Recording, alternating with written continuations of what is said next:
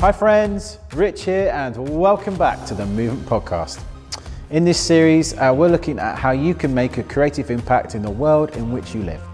Today's episode, we're talking to our friend Paul Nelson, who's the leader of Bright City and the worship pastor at St. Peter's Brighton. He's passionate about working creatively in community and as a team. So we sent Matt off to have a chat with him. Welcome back to the Movement Podcast. We're here with Paul Nelson. It's great to have you, Paul.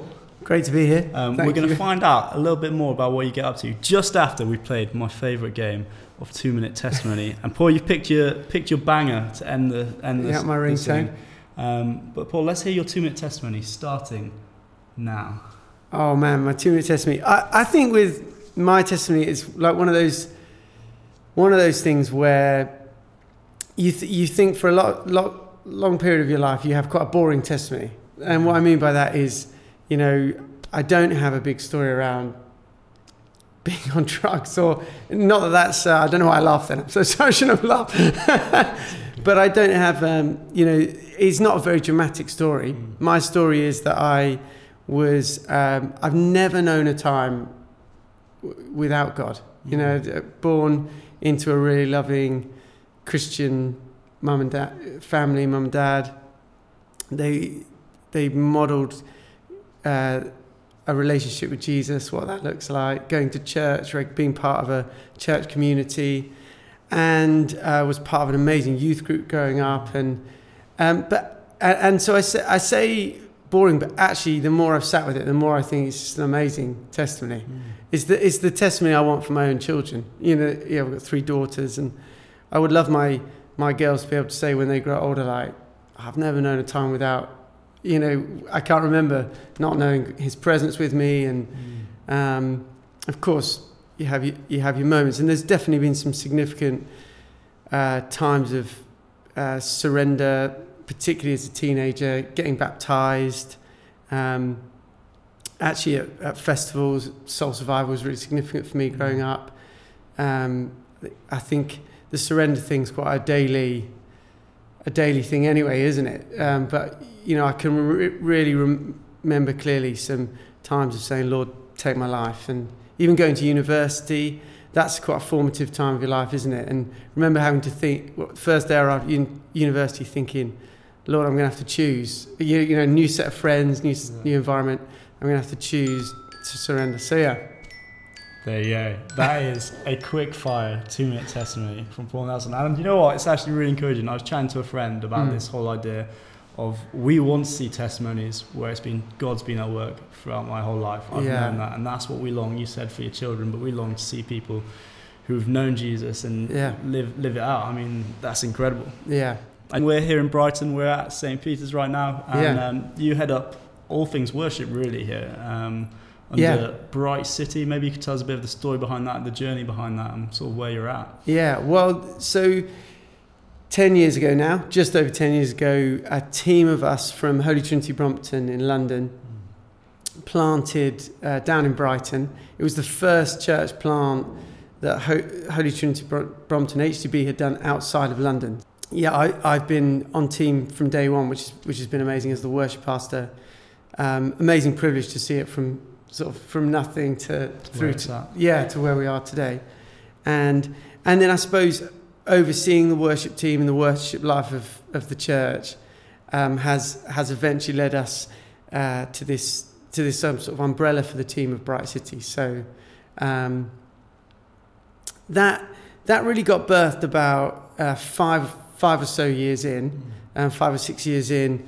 Sam Coates, actually, who's the Archie and Sam lead the church together.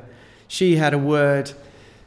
I can't remember who it was for, whether for me or for us as a team, but that there was time for a new song.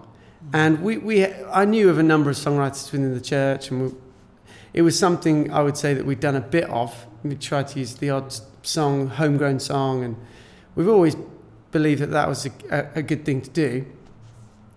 But we decided with that word to get a bit more intentional about that. So we gathered about 13 or so of our worship leaders, songwriters, for an intentional 3-day songwriting retreat, is what we called it at the time. But just where we hung out, had lots of food together. But just said, look, there's no rules. Let's just see what's on people's hearts, see what songs are. And a bit to our surprise, actually, we didn't have any plan or scheme for it. It was just an amazing time. We probably came off the back of that 3 days with around 30 to 40 songs on a sort of board, and we just all were like, this is amazing. Mm-hmm. And so, yeah, without much thought really, or pre-thought, we just thought, oh, I think we're sitting on something here that we need to get a bit more intentional about. So we began from that place, really kind of working out what God was doing, calling us to, and eventually that 30, 40 songs became our sort of first record, which we called, everything was called Bright City. Mm-hmm. Bright City was the name we came up with, which I can talk more about, but the album was called Bright City and the first song was called Bright City. So we needed to grow a little bit in originality around the name, but we released that back in 2013, and it's kind of gone from there, really. Yeah, and that name's significant, though. There's a reason the album was called that. There's a reason the collective's called that. The first song, maybe you could share a little bit about. Well, exactly, yeah. I mean, I joked about it, but there was actually a strong reason for that. I mean, I think we were searching for something that summed up the vision for us, something of the movement, connection between the worship life of the church, but also the mission of the church. And we were drawn to that passage in Matthew's Gospel, where Jesus says, you're a city on a hill that can't be hidden. You know, you don't light a lamp and put it under a bucket, you put it on a stand for all the room to light up the room, and you're a city on a hill that can't be hidden. And we thought that was an amazing picture of kind of what we do when we worship. You know, we're putting our lamp on a stand and we're saying, we're lifting his name high. Mm-hmm. And funnily enough, in Brighton's very hilly. If you've walked around a bit, guys today, done a couple of hills, yeah. But and then we happen to be right in the valley of Brighton, but St. Peter's is right in the centre of town. But it feels significant to us that it's right in the valley of the city. But it's as we worship and as we push, as a church community, we become a city on a hill that can't be hidden. Mm. And also, Bright City is also a play on the name of our town, of our city, Brighton. So, and we do believe, actually, that as we worship, Brighton's coming alive. So incredible. Yeah, so, incredible. And you say nine years now. Over ten years we've been here. Yeah. Over 10 years. That's a long time. That's a lot of commitment. Yeah. And I love the fact that on your first one, you gathered together. You got all your different worship leaders, songwriters. You got that together. Yeah. What does collaboration look like between you as a community and you as a worshiping community, and that family essence of that? What does that look like for you guys? Yeah, well, I mean that really is the key to our whole thing, really. I think we definitely didn't have what we have now until we got together. You know, it was the getting together, it was that initial songwriting retreat particularly that was a spark for a lot of things that have come now over the years, and that we're still walking into, I'd say. It was the act of kind of that community moment together. I mean, there's a couple of things I could talk about practically there that, community is so powerful. One of the reasons is particularly around things like music and creativity and art, and that can be quite a lone, you know. And actually, there's times I think for an idea or to be birthed in a sort of isolated. Yeah. You know, you just you're walking along and you get an idea and of something, could be anything, you know. And so that's how I think a lot of ideas are birthed, and you should be ready to be inspired at all times, I think. Yeah. But certainly, I can talk about songwriting, but I think it applies to other creative forms too. Like, we've found that getting together has just been like, I suppose what we would say is that we would never have this if we hadn't got together. Mm. You know, this song would not be this song if we didn't have each other. Yeah. You know, I could not have come up with this by myself. And so we found it's been beautiful to get together. Community kills competition. That's an amazing thing. You know, really does counter any competition. So we've had to work quite hard at and be really intentional at being for one another, cheering each other on. But if you can get that right, there's something that's God's heart as well, isn't it? That kind of being for, you see even within the Trinity, them just being sort of for one another. I think it's so even very down to very practical things. When we get together to songwrite, we would have a time where we'd critique like a song. Maybe we've been working in collaboration with 2 or 3 members of the team, and then we come together with a wider team and we bring the song to the room. We call those times moral gossip sessions. Okay. And the reason we call them moral gossip is because we say, look, whatever you want to say about a song, you have to say in the room. So it's gossip because we're talking about the song, and it's moral because we say it in front of their face. Mm. So we don't kind of hold it back and then out in the corridor say, oh, I actually thought that was terrible. Yeah. So we've kind of committed our lives to one another in the sense, because that sharing a song or being creative together is really vulnerable, isn't it? It's like your heart on the sleeve. So I think as a general collective in terms of the church and what we're doing, we're now, and we're always growing and always trying to think how we do it better. But we're leaning into sort of feedback, being open with each other. Yeah, and I think one of the things I'd say for myself, I've been blessed by the songs that have come out from Bright City. Mm. And I think what would be really insightful, I guess, is what would you have told yourself at the start of this journey, where we've got guys listening perhaps who are on the early days of what it looks like to mean to have this community, to have this at the start of their journey, and I'm sure that looks different and that looks varies in every context, but what would you say to yourself but also to someone perhaps at the start of that road? I think I would say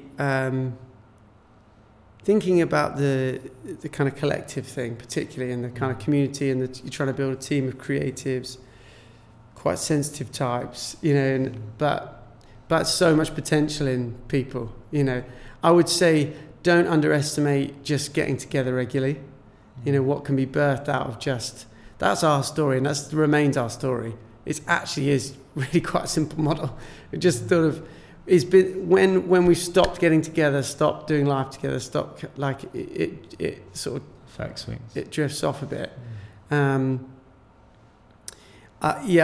Just love people. Love your team, love the people that God's put in your care, if you like, or but also only carry the weight that you're meant to carry. So don't I think that some of the mistakes I've made particularly when you are running a team of quite sensitive people, and and there's a lot of stuff in each of us, isn't there, like a lot of insecurity in me, and when you are a family, all that sort of comes out, doesn't it? But I think I would say you just keep coming to God for everything. Don't. I think I've carried weights and stuff that I probably shouldn't have carried over emotionally, and just don't know if that might resonate to no one or might resonate with someone. But Jesus talks about his yoke being easy, his burden being light, and I think I've sometimes carried like people's, because I really passionately love people, and particularly the people in my team, and it's that can be hard, and there's lots of different people's hopes and expectations and often dreams actually through and but I think just make sure you only carry what you should be carrying, which you can only really in your relationship with Jesus plug in there. You got to plug in there with your own walk with God. And then just out of that, love people as best you can, and get people together. Encouragement is so prophetic. Encouragement is so close to prophecy, isn't it? Mm. When you speak life into someone, when you see something good. We have a lot of young people in our team, and it's just all built on kind of encouragement. Really, it's like, mate, go for it. This is awesome. And we set. we try and set people up to win. But, you know, there's a lot of encouragement. There is also a lot of feedback. There's a lot of honest, real feedback. It's not all just sort of, you know. All highs, yeah. Yeah, it's like, oh, man, this... But we do try and set people up to win, particularly when we talk about youth or... and we have lots of different contexts as well for people to win. So lots of chances for people to lead worship in different size contexts. But most of the growth of our team is coming up through young people. So I love all that. I was developed like that as a young person. You know, I mentioned being part of a great youth group, having a youth leader that just loved me, saw some potential, gave me a chance, developed me when I could only play a couple of chords, or not even, and sort of think, man, everyone needs that. So we have quite a high encouragement culture as well. But yeah. And I guess in the sense of growing these communities, and so often people could be looking from the outside and be like, oh, these guys have got something here. I'm not sure I add to it. I'm not sure I can be a part of it. How is it that you welcome people into that space? How is it? Because encouragement's a huge thing. Yeah. And that doesn't necessarily just begin within the process, I guess, inviting people in and giving the opportunity, as you say, that's a big part of what you guys do, or what was that? Yeah, definitely. I mean, we're always evaluating how we get people involved. One of the things, this won't be necessarily totally relevant in within the spheres that you're in, but we've recently moved our kind of musician model to more like a set band model.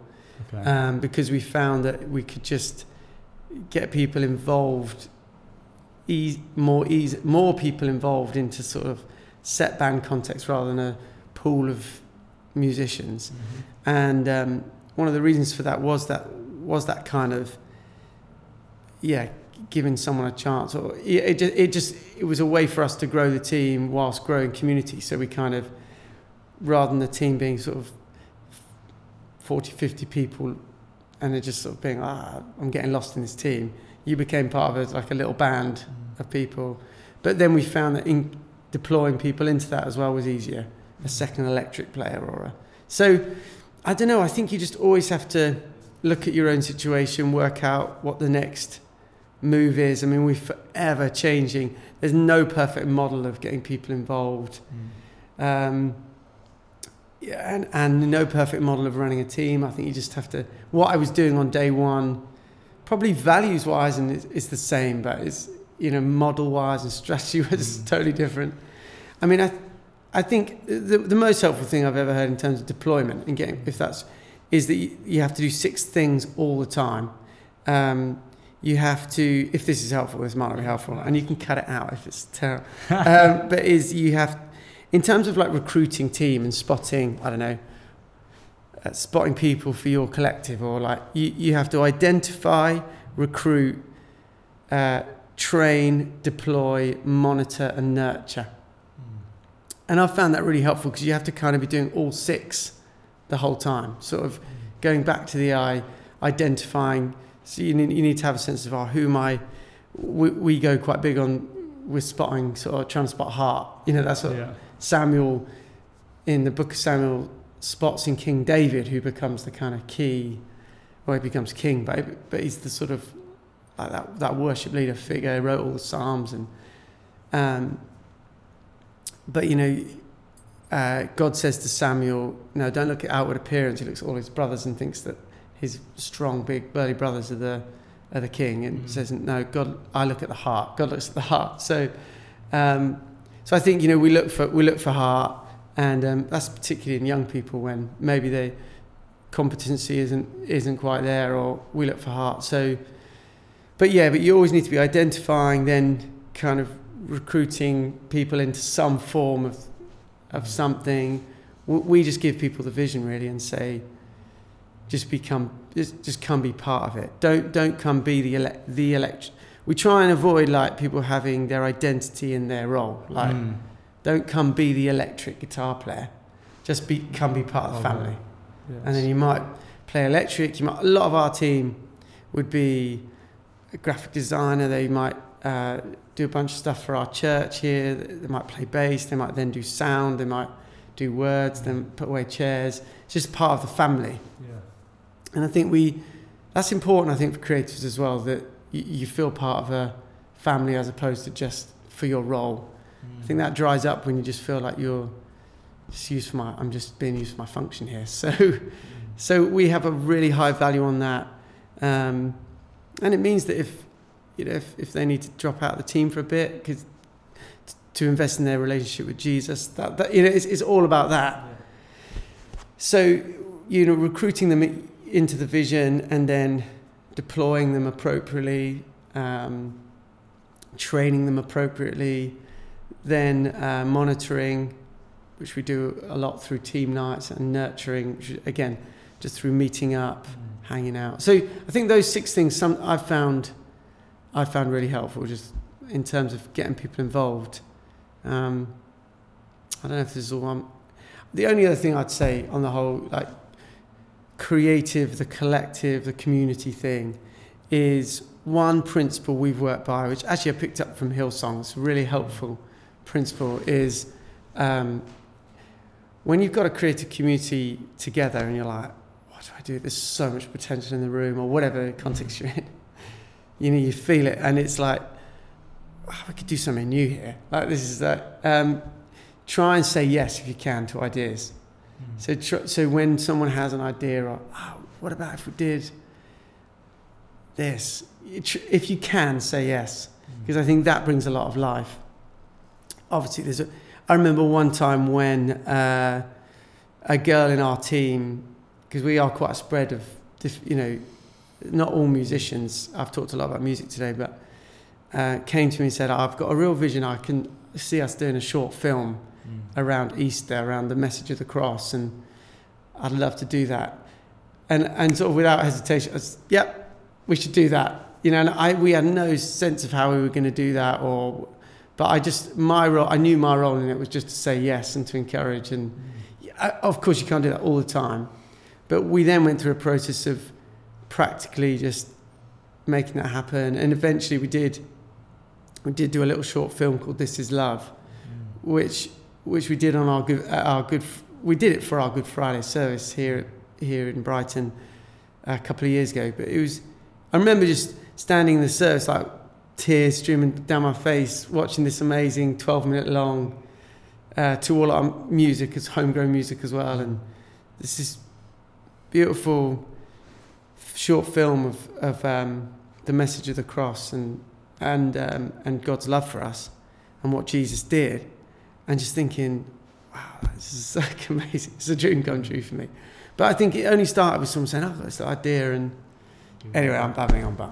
No, and I mean, stepping out, giving those a go, but you did it together. You said yes as a team, and you worked through that. And I guess as we come towards the end of our time together. That's so much, Matt. No, Paul, I could listen to you for hours, honestly. I really could. I want to hear from you, Matt. Yeah. Next week.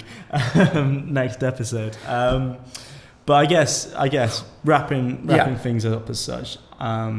Final words of wisdom, final little bit of advice for those guys who have maybe caught on a bit of that. They've caught a glimpse of the heart. They've caught a glimpse of what could potentially be in their own context. Yeah. What's that final ignition? What's that final words of...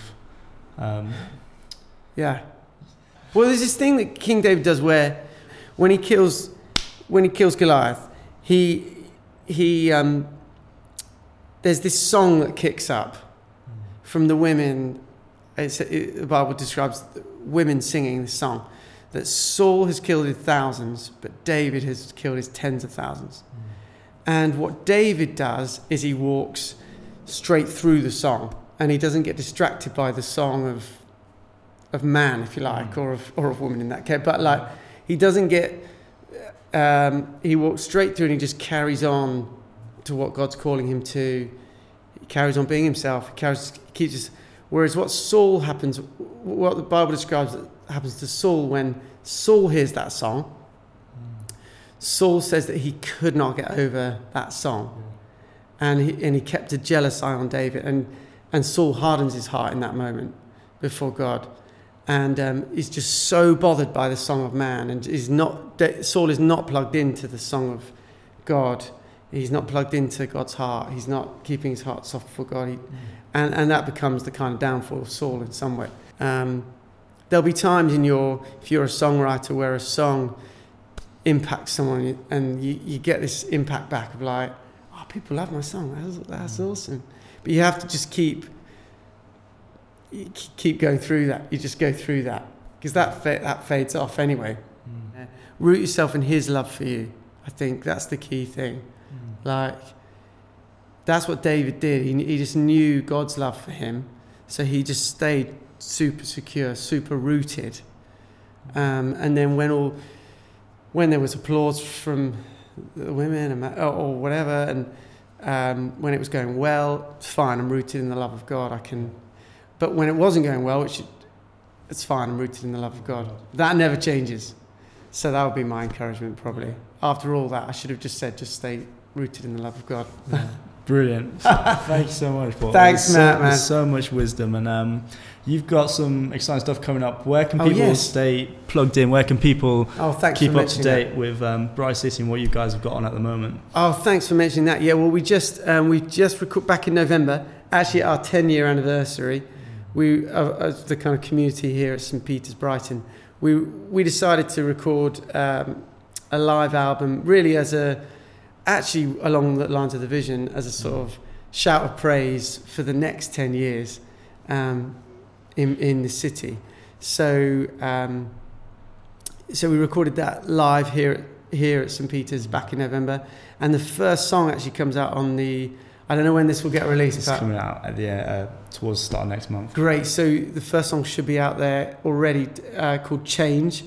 It's the first single from the record. It's really the sort of song of the record. It sums up a lot of our vision at the moment. It's called Change, and you can find that at brightcityuk.com or on our Instagram, brightcityuk, and on our YouTube and stuff. There'll be a video.